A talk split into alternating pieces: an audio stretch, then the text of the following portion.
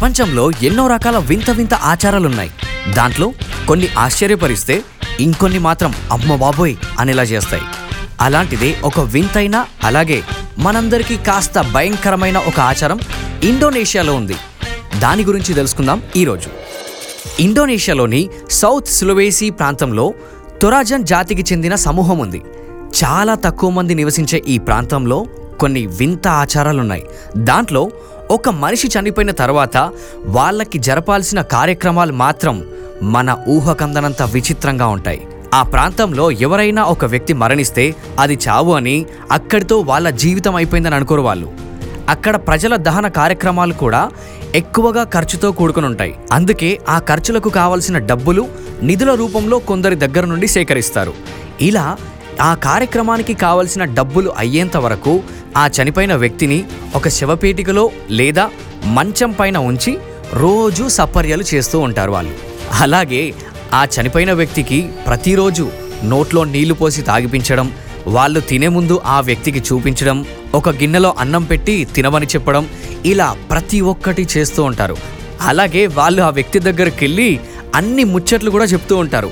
ఇలా కొద్ది రోజులు గడిచాక ఆ శవాన్ని కొంతమంది కొన్ని రోజులు ఉంచుతారు కొంతమంది కొన్ని వారాల వరకు ఉంచుతారు ఇంకొంతమంది అయితే కొన్ని నెలలు సంవత్సరాల వరకు కూడా అలాగే ఉంచుతూ ఉంటారు ఇంట్లో. అంటే వాళ్ళ దృష్టిలో ఆ శవాన్ని దహనం చేసే వరకు ఆ వ్యక్తి ఇంకా బ్రతికే ఉన్నాడు. కానీ ఆరోగ్యం సరిగ్గా లేదని నమ్ముతూ ఉంటారు. ఇంకా ఆశ్చర్యం ఏంటంటే వాళ్ళ బంధువులు కూడా ఫోన్ చేసి ఆ వ్యక్తి ఎలా ఉన్నాడు అని అడుగుతూ ఉంటారు. ఇలా కొద్ది రోజులు లేదా నెలలు లేదా సంవత్సరాలు గడిచాక అంత్యక్రియలకు సరిపడా డబ్బులు సమకూరితే అంత్యక్రియలు ప్రారంభిస్తూ ఉంటారు. ఇక్కడ అంత్యక్రియల కార్యక్రమం కూడా చాలా వింతగా ఉంటది. మనలాగా ఏడుపులు కన్నీళ్ళు అక్కడేముండవు అన్నిటికంటే పవిత్రమైన ప్రయాణమే స్వర్గ ప్రయాణమని డప్పులు డాన్సులతో ఊరేగింపు చేస్తారు. అలా ఆ శవాన్ని తీసుకెళ్ళేటప్పుడు కొన్ని బట్టలతో చుట్టేస్తారు. అలా అన్ని బట్టలతో చుట్టడం వల్ల శవం ఎక్కువ పాడవకుండా ఉంటుంది. ఆ తర్వాత శవాన్ని శవపేటికలో పెట్టి ఘనంగా ఊరేగిస్తారు.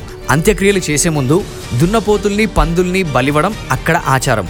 అందుకోసం కొంతమంది ఆ కుటుంబానికి దున్నపోతుల్ని దానంగా ఇస్తూ ఉంటారు. ఇవన్నీ కార్యక్రమాలు పూర్తయ్యాక ఖననం చేయడానికి ఇక్కడ మూడు పద్ధతులుంటాయి. శవాన్ని పెట్టిన శవపేటికను ఒక గుహలో ఉంచుతారు. లేదా చెక్కిన రాతి సమాధిలో ఉంచుతారు. లేదా ఒక కొండపై వేలాడదీస్తారు. ఇదంతా ఒకెత్తైతే చనిపోయిన వాళ్ళ అంత్యక్రియలు చేసిన తర్వాత మళ్ళీ వాళ్ళని బయటకు తీయడం ఇంకొకెత్తు.